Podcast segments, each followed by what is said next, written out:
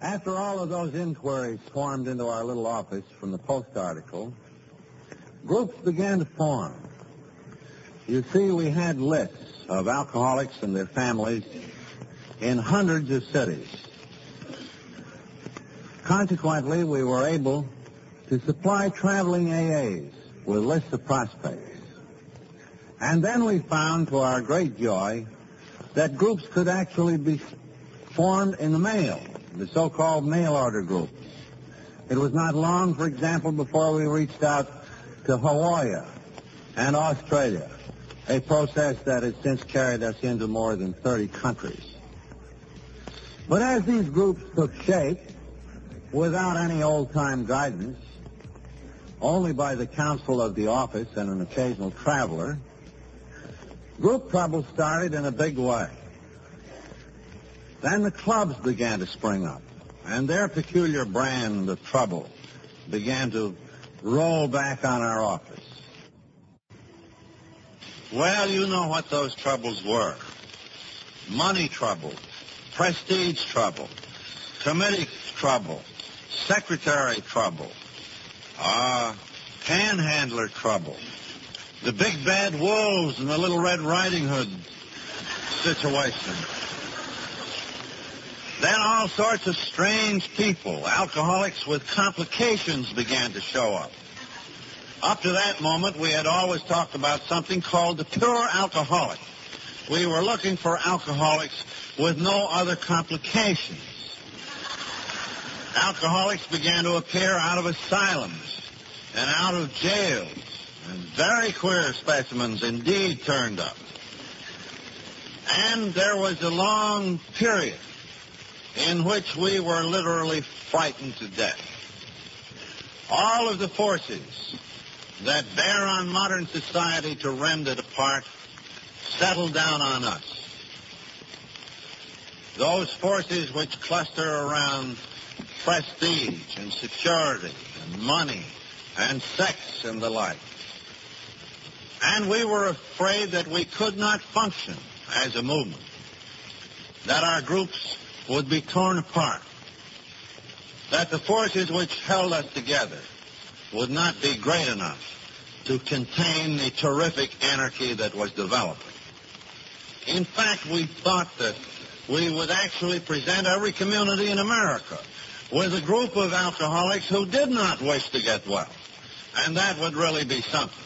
Alcoholics singly are bad enough, but organized into regiments and platoons of those who did not want to get well.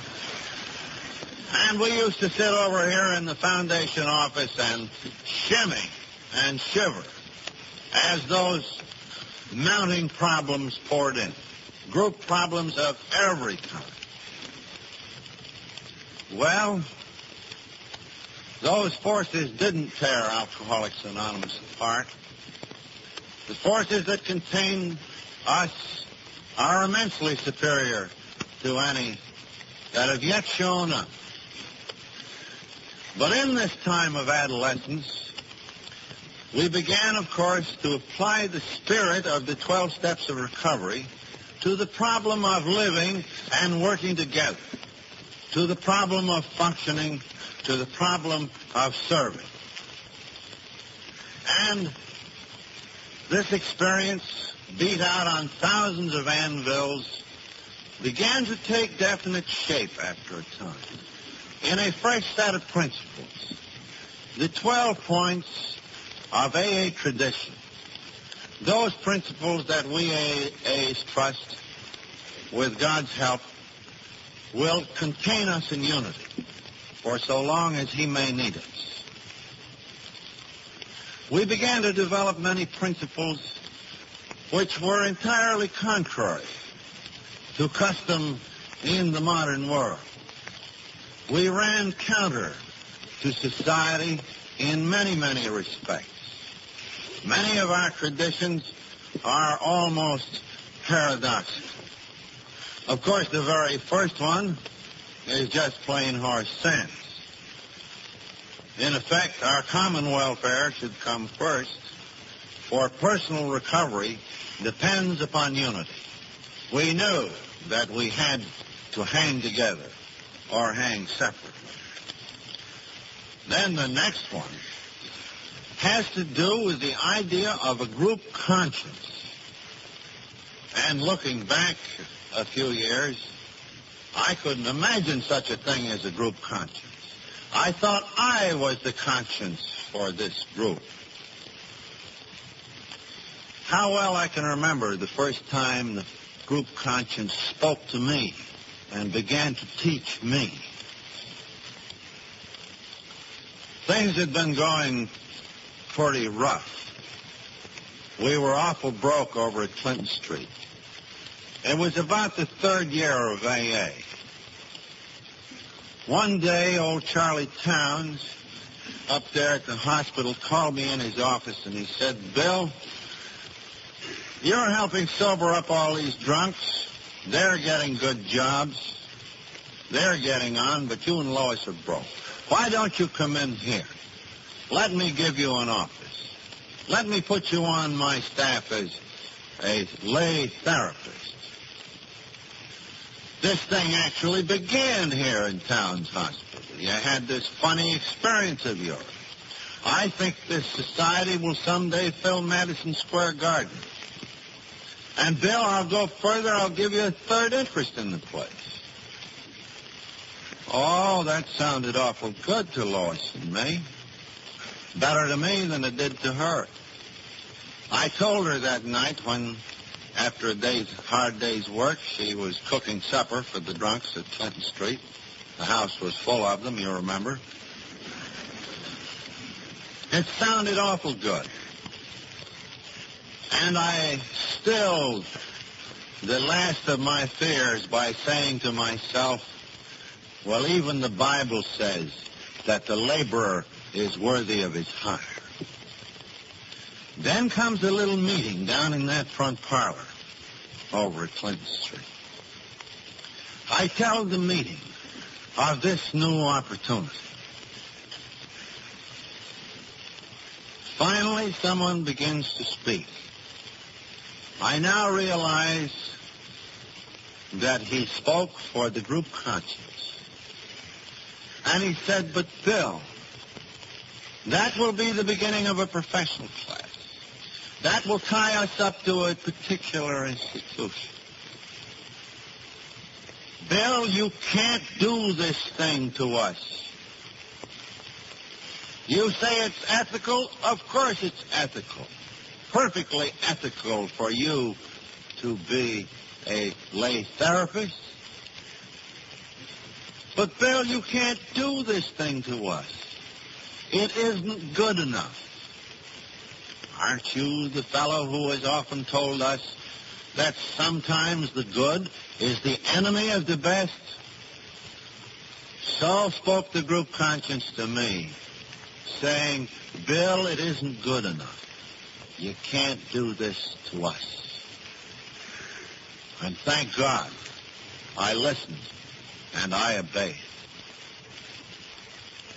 Since that time, I have been a pupil of AA and not its teacher. Then we came to have very queer ideas about membership in AA. At the beginning, scared to death, we made all sorts of membership rules excluding undesirables. We couldn't have the, well, we were scared. We were afraid of these people. They might tear us apart. We had so many membership rules at one time that when all listed on one piece of paper would have kept us all out if they'd been in effect at once. I remember one case in particular at Clinton Street, a fellow sober six months, allowed to speak in a meeting for the first time, got up and said, this is all wonderful, all except this God business. And as for this God business, the hell with it. We don't need it. And we deacons took him in a corner and said, look, Jimmy, you can't talk that way around here. He said, is that so? Is that so? I don't have to belong to God, uh, uh, believe in God to belong to this. Right in the front of that book you're putting together, it says the only requirement is an honest desire to stop drinking. I have got that honest desire. I have stopped. I got the family together. I got a job. I'm working with drunks. So am I a member or am I not? Well, he had the deacons where the hair was short. So he grudgingly admitted that he was a member. But we waited in high hope that he would soon get drunk.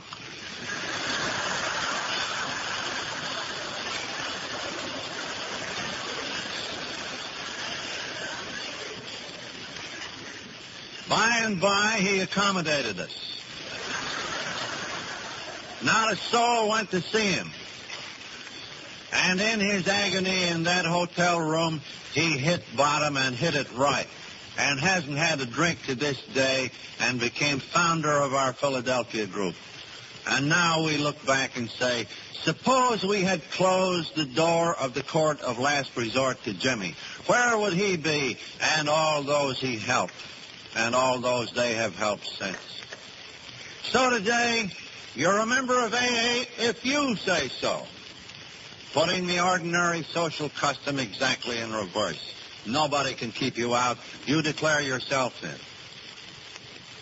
Then you remember, I told you about the episode with Mr. Rockefeller. Well, we've come to adopt his view. That this society should have no professional class. That we ought to pay our own bills. And God knows we can.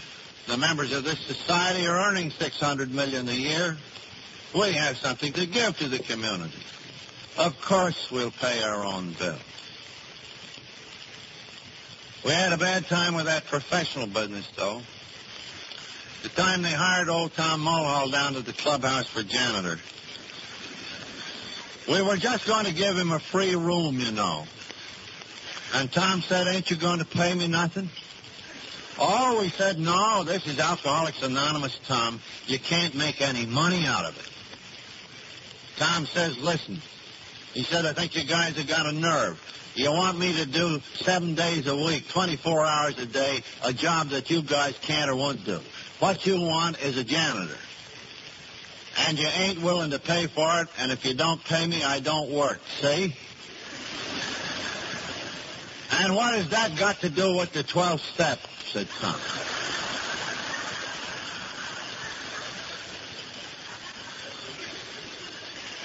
So, very painfully, we discovered that we could hire a caretaker, we could hire a secretary, we could even hire an author like me.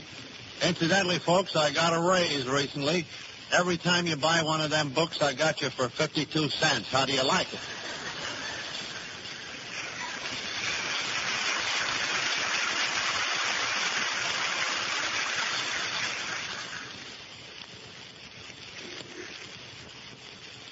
Well, then came other problems. When that foundation was set up, it took in a terrific territory. We could research, we could educate, we could do anything but lobby for prohibition. But in late years, we see that AA should stick to its single purpose, that of carrying the message face to face to that other alcoholic. The purpose for which we are so well suited. The thing nobody else can do. That thing we should do and do supremely well, instead of many things badly.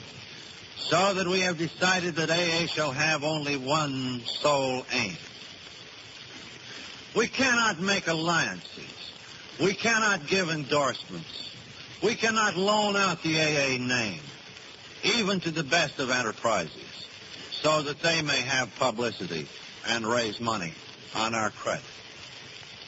That would be to divert us from our aim, to confuse us, and finally to make it possible to attach the name Alcoholics Anonymous to all sorts of controversial situations. I know a fellow came in the office one time, said he got a job working for one of the liquor associations. I can be an educator.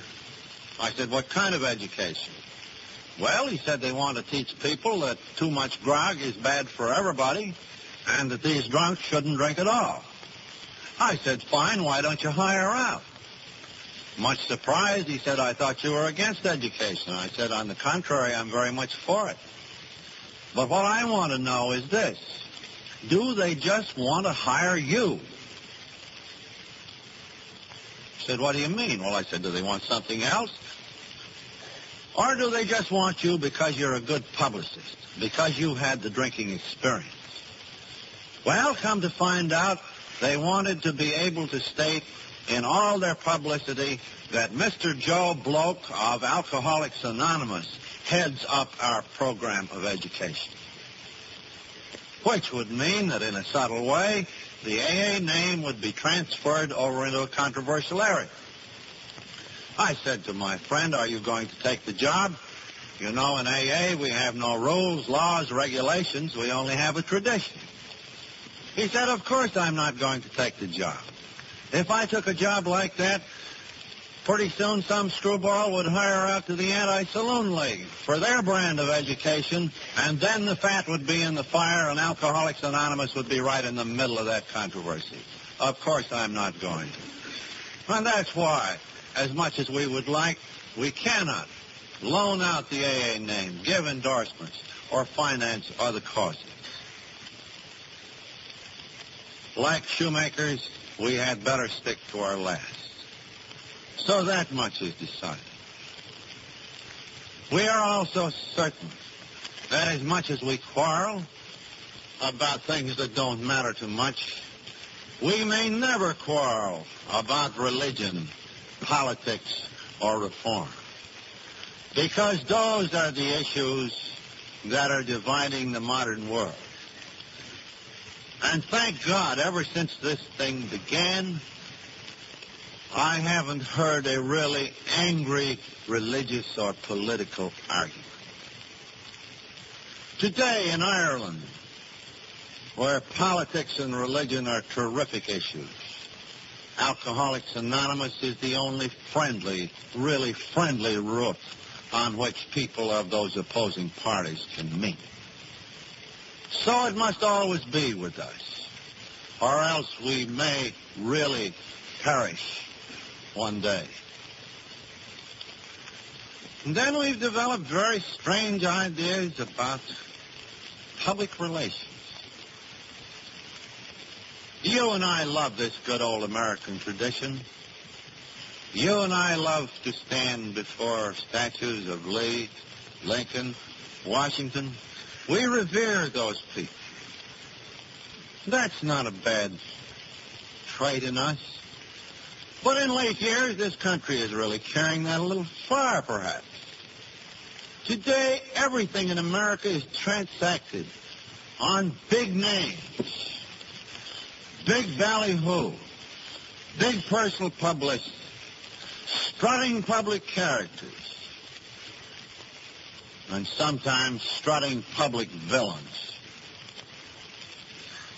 Now we know that for a society like ours, such things cannot be. For us, weak people that we still are, that would be the road to ruin.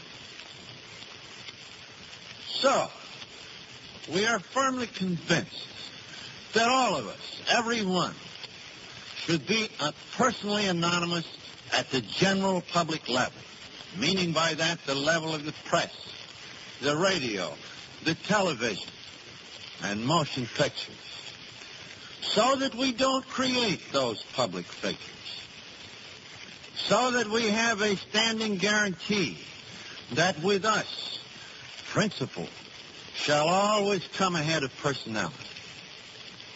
And that very policy of anonymity at the public level, I dare say, has brought this society millions of words are freely given publicity, which has carried this message to others. Every reporter who enters here knows that no one wants anything personal. He is pleasantly refreshed that here is a society which indeed does really place principles before people and anonymity is the guarantor of that. Indeed, I am beginning to fear that the reputation of this society is far better than its actual character, but we don't tell the reporters that.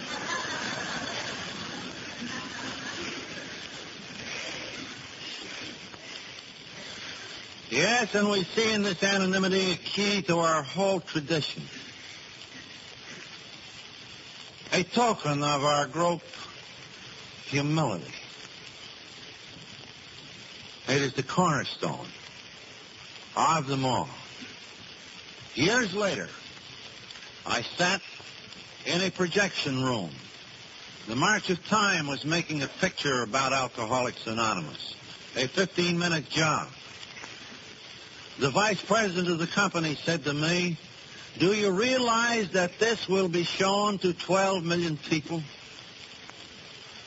And three times during that film, the book Alcoholics Anonymous was held up to view. And it said, Alcoholics Anonymous, period.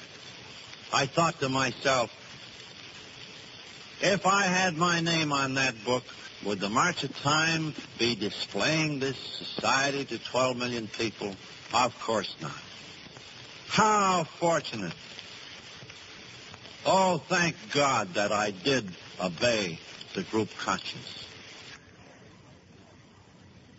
So it, was that we evolved the tradition of Alcoholics Anonymous during that exciting time of our adolescence. That time, I think, came to an end with our international convention at Cleveland last summer, 1950. As Jack Alexander's article marked the end of our infancy, so did we emerge from our adolescence at the Cleveland Convention. For then and there, 7,000 of us reviewed our 12 points of AA tradition. We asked ourselves, is this the platform on which we are going to stand? Are these really the principles that will contain our society in unity? Do we dare commit our future to this platform? And the answer was a great and affirmative yes. These are the principles on which we shall stand. And right then and there, I believe, we entered maturity. And we took our destiny by the hand. Now, during infancy and adolescence, there was another great idea at work. It was the idea of service and the idea of services. None know better than we that faith without works is death. If the drunk will stay in some in one piece, he not only must believe, he must act, and he must keep acting. He has to get sober and stay sober and function as a going concern. The same is the true of the AA group itself. Unless it carries out its primary purpose, carries its message to the other alcoholics, unless it conforms to these traditional principles within reason, it too, we well know, can wither and die. But when we think of AA as a whole, we are not always so clear as that. We have not yet begun to realize how necessary it is for AA as a whole to function. Else it too might sometime die. We have the naive notion that if we get sober, if we do some 12-step work, if we attend a group meeting or two every month, or oftener, then we have done our duty. We have played our part. And as for Alcoholics Anonymous as a whole, well, God is taking care of that. Well, that notion is almost as naive and mistaken as would be the idea that God will not only provide us with forests, but he will also saw lumber and build houses. All these years, AA has functioned as a whole because of a cluster of services surrounding that original empty foundation we created back there in 1938. And you saw how independently of it, we Alkies here, with the help of stories from Akron, financed and put that book on the map as Works Publishing. I didn't tell you that later all those shares were given to the foundation so that your trustees have been holding one of your principal service tools in trust for you all these years. Then when those inquiries came in by the thousands, somebody had to answer those. And we wrote out to you and said, won't you help us? We'll make the arrangements. If you'll send us just a dollar a piece a year, it'll do the job. And incidentally, it still will, if everybody would send it, a dollar a piece a year. So, we helped to spread this movement. Then when group problems came in tremendous numbers, the foundation office retailed experience from the older areas to the new and growing groups, even on very distant beachheads, and has been doing it ever since. The reach of that foundation and that book is very long. A couple of years ago, a couple prospectors went into the northern wilds, two of them, both of them drunks. They went on an awful tear, and the fire went out. They almost perished of cold. And when the fires were rebuilt, they found in an old oil drum a copy of the book Alcoholics Anonymous. Our courier under the northern lights. And one of them got sober. I guess he was the fellow who started the group up there that has the Eskimos in it. Then we found, too, that AA had to have a public relations policy. Could anybody rush to a microphone, to a radio station, or into print in a national periodical? Lord, how we used to shiver about that. Years ago down in Florida, a well-meaning but power-driven alky uh, went on the radio with 13 lectures about Alcoholics Anonymous. Alcoholics Anonymous plus his ideas plus some high-power evangelism. He actually brought in a few alkies. It was a good job. Soon he was writing up to us and saying, well, I just got a contract with the Gulf Life Insurance Company. I'm going to give my 13 lectures to all America over a national hookup. And he wasn't going to keep his anonymity either. He sent up the 13 lectures, and from the AA point of view, they really weren't too good. They wouldn't have properly represented us. Had they been put on, the drunks would have been very angry indeed. So the office writes down in its diplomatic way and said, well, shouldn't you consult about this? Uh, shouldn't these scripts be changed around? Should you break your anonymity? And the drunk wrote back and said, the hell with the board of trustees. Boy, that scared the daylights out of us. Could anybody do that? Any time to us? Or did this movement need to have a little bit of control over its own relations with the public and so with the million who didn't yet know? A very serious question. Well, that particular situation was solved by drawing his attention to the fact that not only did he have the right of free speech, but that a couple of thousand AA members might be encouraged to write his sponsor and his life insurance company what they really thought about the lousy program. And that killed that one off. But we then wrote out to you groups and said, will you authorize these trustees to look after these things for you? And they have been doing these things unseen and quietly all these years. You just read a swell piece in Fortune magazine about AA. I'm sure you liked it. But very few here would know that your office spent many, many hours with the author of that piece.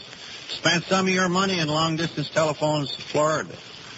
Had several con- consultations with the members of Fortune's staff. All to be sure that that piece took in the territory that it should.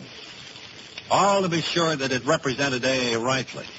And the difference between right representation and poor or wrong representation is spelled out in lives. So that today here in our Board of Trustees, we have the custody of your money, your public relations, your principal literature, your propagation, your mediation of group problems, your correspondence with lone members, your translations making AA available in foreign lands, AA functioning as a whole. A few years ago, it was realized that an isolated board of trustees couldn't carry on for the longer future because when some of us old-timers went, the link between them and you would go. And then, one single blunder, one public relations error, error, one movement problem too hot to handle, and we'd get a collapse right here in the middle, right in the middle of our service structure. So therefore, we saw that we had to build many links out to the movement, links which would not be perishable, like Dr. Bob and me. We saw that your representatives would have to come down here and help look after your service affairs. Otherwise, the million who didn't know could really suffer. Last summer, Lois and I were in England. There, AA is no better known than it was here 12 or 14 years ago. They have only a couple of medical friends. The press still won't print anything much about them. Only the Financial Chronicle will accept a paid ad that uh, Alcoholics Anonymous is in business in London. Why the Financial Chronicle, I wouldn't know. The Church of England, so helpful to us here, is still indifferent over there. Now, supposing we had a breakdown some fine day right in the middle of this thing. We had a movement problem and no way to solve it. No way to hear the collective conscience of Alcoholics Anonymous. What do you suppose it would do to AA in England? Well, I know it would slow it up. It wouldn't stop it, but it would grievously retard it.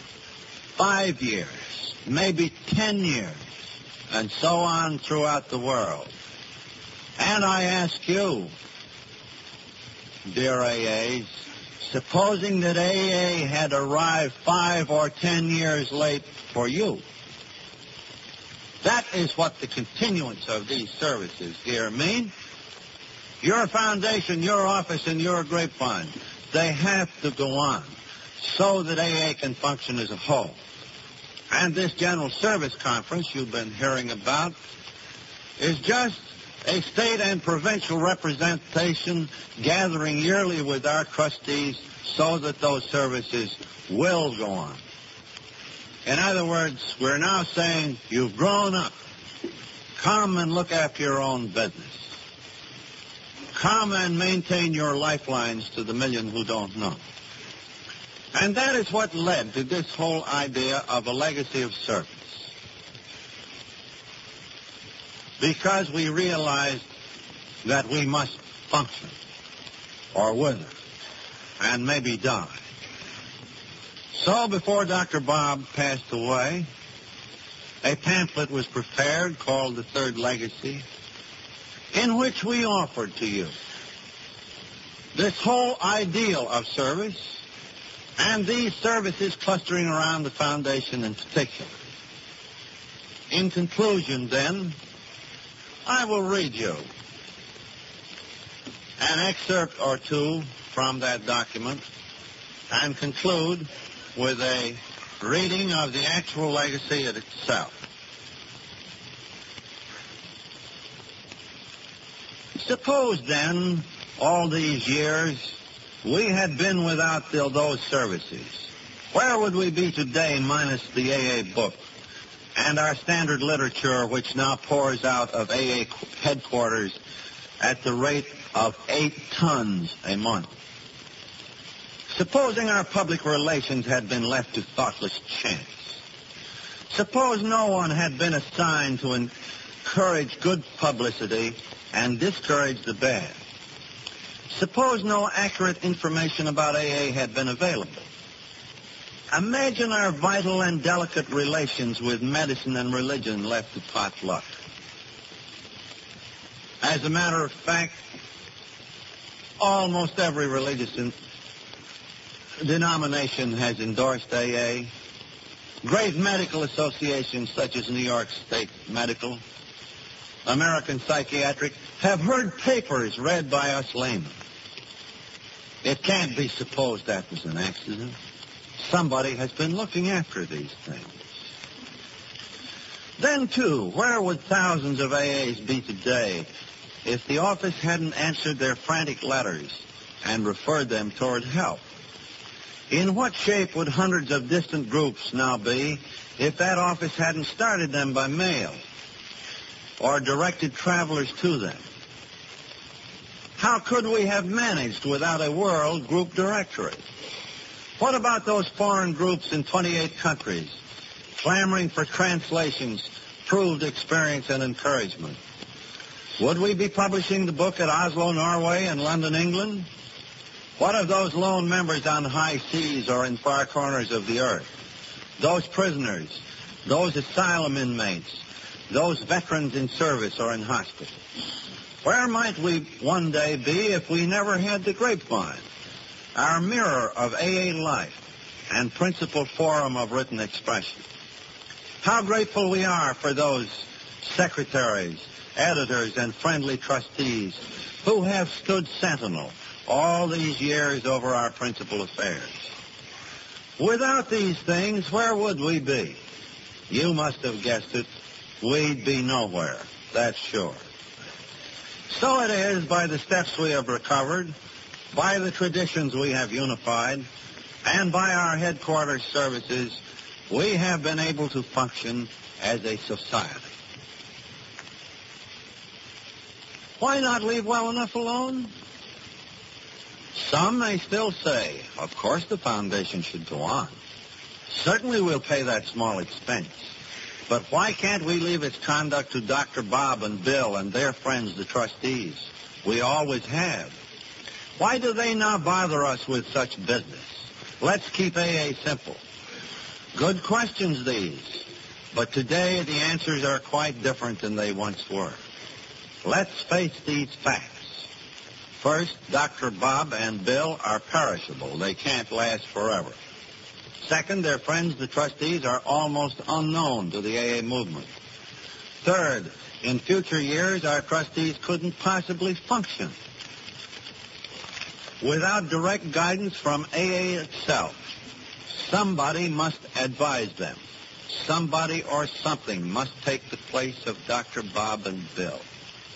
Fourth, Alcoholics Anonymous is out of its infancy. Grown up, adult now, it has the full right and plain duty to take direct responsibility for its own headquarters.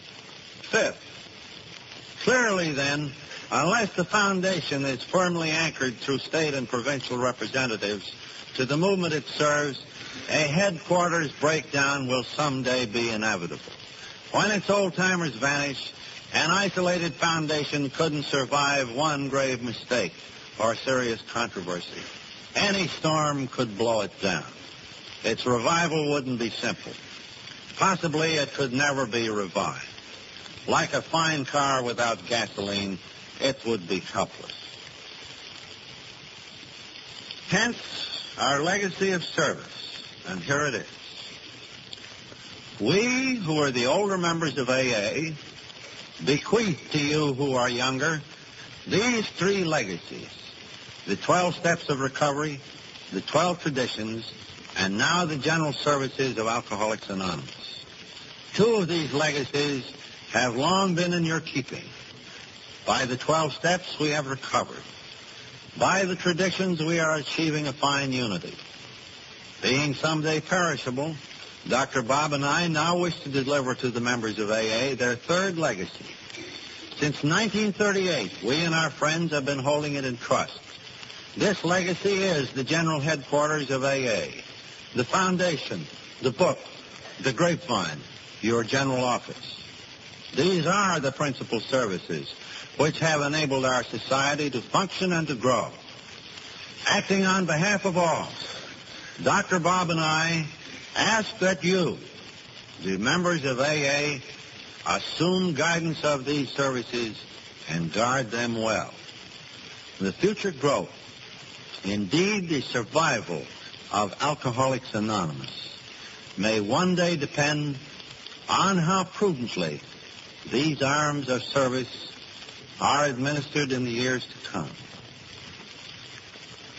So, my dear friends, there is your third legacy of service. And with me, I am sure that you now clearly vision that our Cathedral of the Spirit is approaching completion in its main outlines. On its great floor, we see the 12 steps of recovery inscribed. You and I have seen its side walls go up, now firmly buttressed by our 12 traditions. Now, clearly, we see that the spire is there in place. And we know the name of that spire to be service, a beacon to the million who do not yet know. And may its symbolic finger ever point straight upward toward God.